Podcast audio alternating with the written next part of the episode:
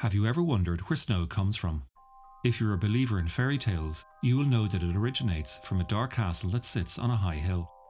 Inside that castle, a young man, whose fingers are made of very sharp blades, chips away at blocks of ice, the tiny flakes flaring up into the air, where the wind then carries them across the moonlit land. But beautiful as that may look, it is really an expression of loneliness. Because it only snows when the young man's solitude becomes so great, his isolation leaves him so bereft, that he hacks at the ice in not anger, but anguish.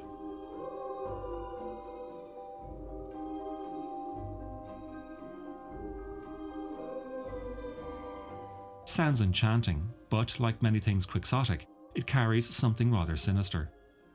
What we now read to children, safe in the knowledge that they are suitable bedtime stories Snow White, Pinocchio, Little Red Riding Hood, and Sleeping Beauty each used to contain chapters depicting murder, cannibalism, rape, bestiality, torture, and mutilation.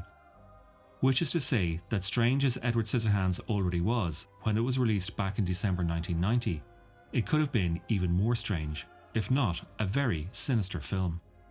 That it wasn't, and that we don't consider the lead character to be any sort of monster, is no doubt due to how he was regarded by the people who created him. Unlike in Mary Shelley's Frankenstein, where the doctor considered his creation to be a monster, to director Tim Burton and screenwriter Caroline Thompson, they were telling a modern fairy tale, and with its contemporary twist, expressing what it feels like to be an outsider. Here is Thompson recalling how the story started. Uh, we were both at the same agency, Tim Burton and I, and neither of our agents knew what to do with either of us, to be perfectly honest, in terms of sensibility. And they thought that we would get along, and indeed we did. Um, I don't think our agents really had a goal in setting us up as people to talk to each other. They just sort of, you know, wanted to appear busy. I think. So uh, we we became good friends and, and really did want to work together. And um, so one night at a bar in Brentwood, Tim told me about a drawing he had made in high school of a character who had scissors for hands. And I said, Stop right there. I know what to do with that. I mean, the story just came sort of like boom, I wrote it in three weeks. It was just Tim Burton grew up in 1960s Burbank, California. Not a particularly diligent student, his teachers were perplexed by what they perceived as indolence. But what they failed to understand was that Burton's attention was elsewhere the movies. Not just watching, but making. Burton's first short films had no dialogue or sound, or even actors. Instead, he used plasticine. And what he created displayed such a unique vision that he won a scholarship to the California Institute of Arts. While there, he made another film that, although it lasted barely 90 seconds, it secured him a job at Disney Studios. But more than that, the film, shot in 8mm when Burton was barely 21 years old, boasts such singular ability that it is now archived in the Library of Congress in Washington for its cultural, historical, and aesthetic significance. Let me repeat a film just 90 seconds long, shot in 8mm when Burton was 21. It's called Stalk of the Celery Monster, and you can see it on YouTube.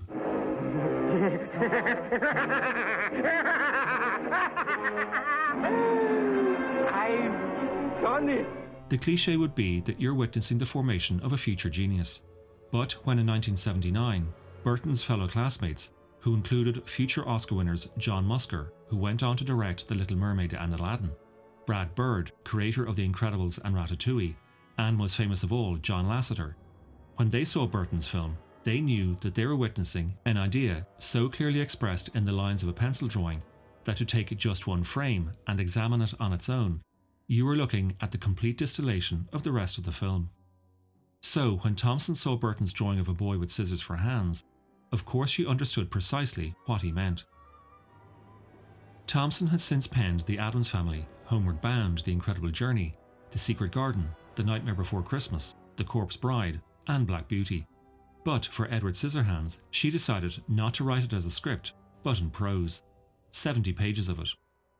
Thompson began her career as a novelist, and at the time of her meeting with Burton in 1986, she was an author in search of her second novel. So I moved from the East Coast in 1979 um, from Washington, D.C., and I moved to California to escape the East. Uh, not to run to the movie business, but to run away from home. I um, had wanted to be a fiction writer since I can remember. And I wrote and published a novel when I was 26 called Firstborn. Published in 1983, Firstborn centred on the life of Claire Nash, a suburban housewife who opted to abort her pregnancy because her husband felt it would impede his legal career. Years later, with Claire still married to Edward, but now the mother of a young boy, Neddy, the memory of the abortion begins to haunt her, to the point that she senses the fetus may have survived and returned to plague her. Described like that, it sounds like an anti Planned Parenthood rant. But Thompson safely avoided any politically motivated judgments of Claire by deploying a structure like Mary Shelley's Frankenstein. Firstborn comes in the form of a diary, which begins in the early 1970s, but which has subsequently been edited and annotated by Claire's friend Anita Warner and presented to us in the early 1980s. As a literary form, diaries are so heavily subjective they are always unreliable. But in this instance, it is not so much that Claire is an unreliable narrator, as much as her friend Anita is an unreliable editor. It's uh, my adolescent anger novel. It's sort of a Frankenstein story and a send up of suburbia. It was meant to be um, blackly comedic. Take the black comedy out of that equation, and you're left with Frankenstein, suburbia, and adolescence. Which isn't so much of a leap to Edward Scissorhands. And it doesn't take a big leap of imagination to understand that the young man with the blades for fingers was the way Tim Burton felt about his childhood. Here is Burton in 2013 being interviewed by Scott Feinberg for The Hollywood Reporter.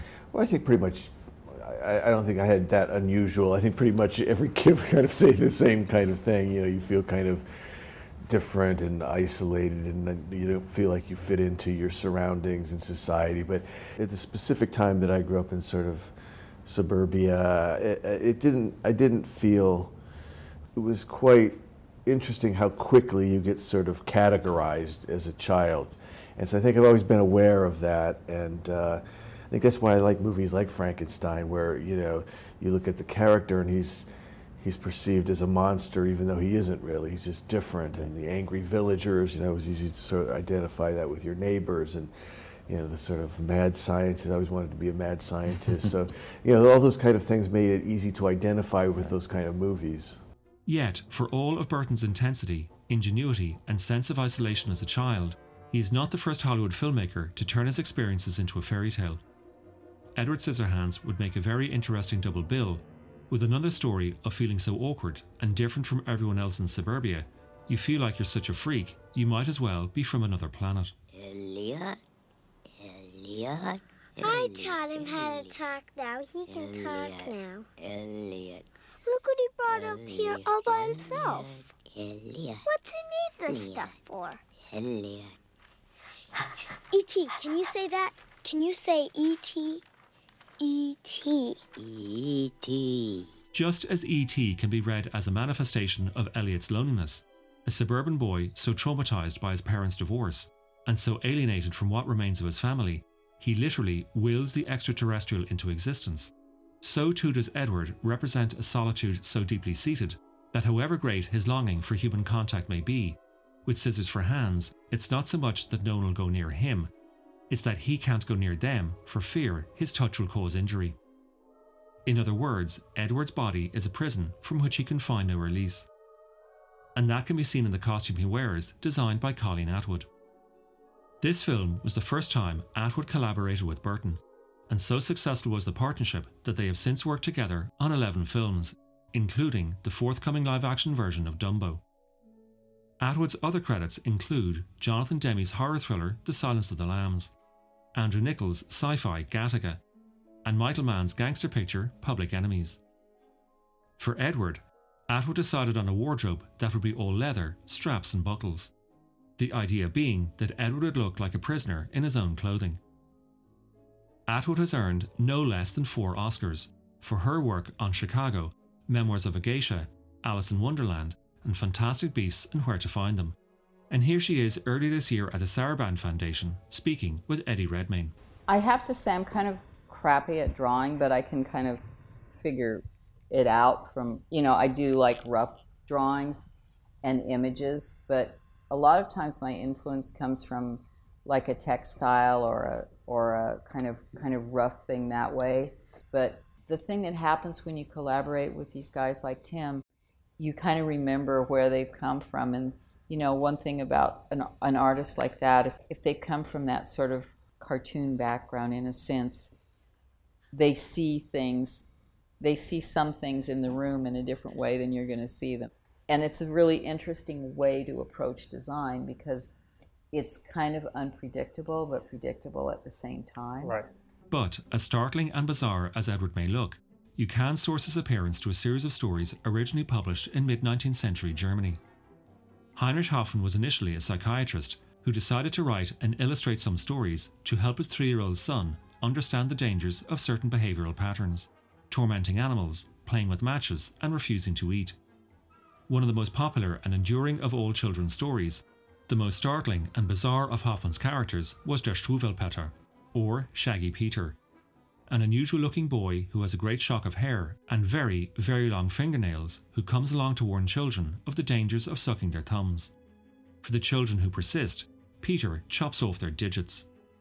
Sounds gruesome, but again, most fairy tales contain some very shocking elements. But the real question is how did Burton and his team fashion such a potentially dark story and yet veer away from the truly sinister? Even though the skies are always blue, the front lawns immaculately manicured, and the houses perfect pastels, it still could have come across as malevolent. A large reason why it avoids that darkness is the score by Danny Elfman.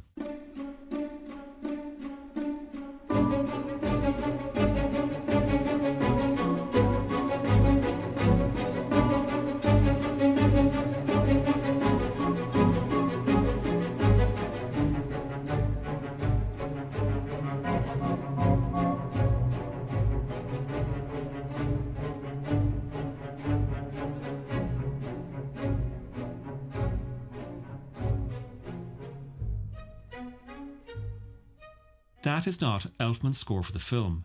Instead, it is Serenata Schizophrena, his first major symphonic work.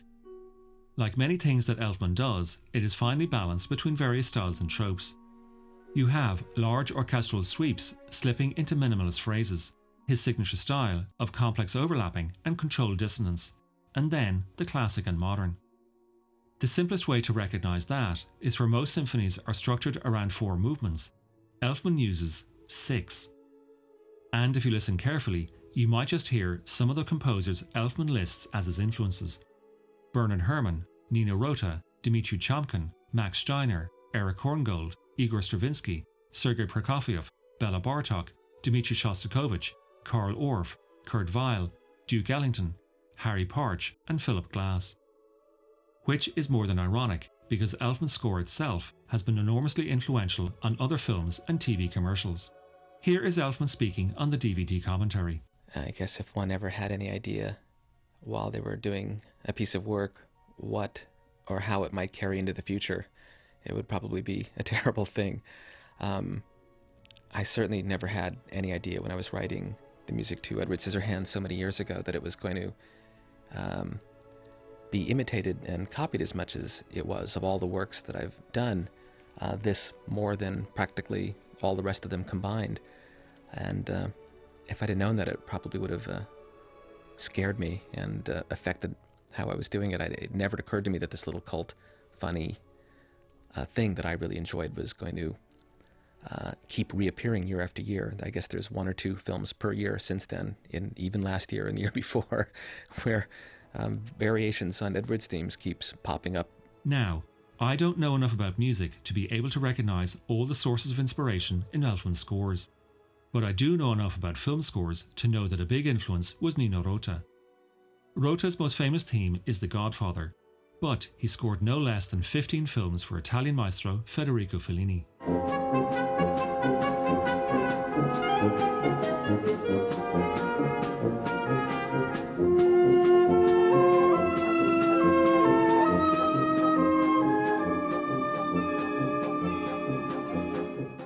Is from Fellini's masterpiece Eight and a Half, and the counterpoint is very reminiscent of a circus march. Fellini loved circuses and carnivals, and those elements are often evident in Elfman's collaborations with Burton. Sample this from Beetlejuice.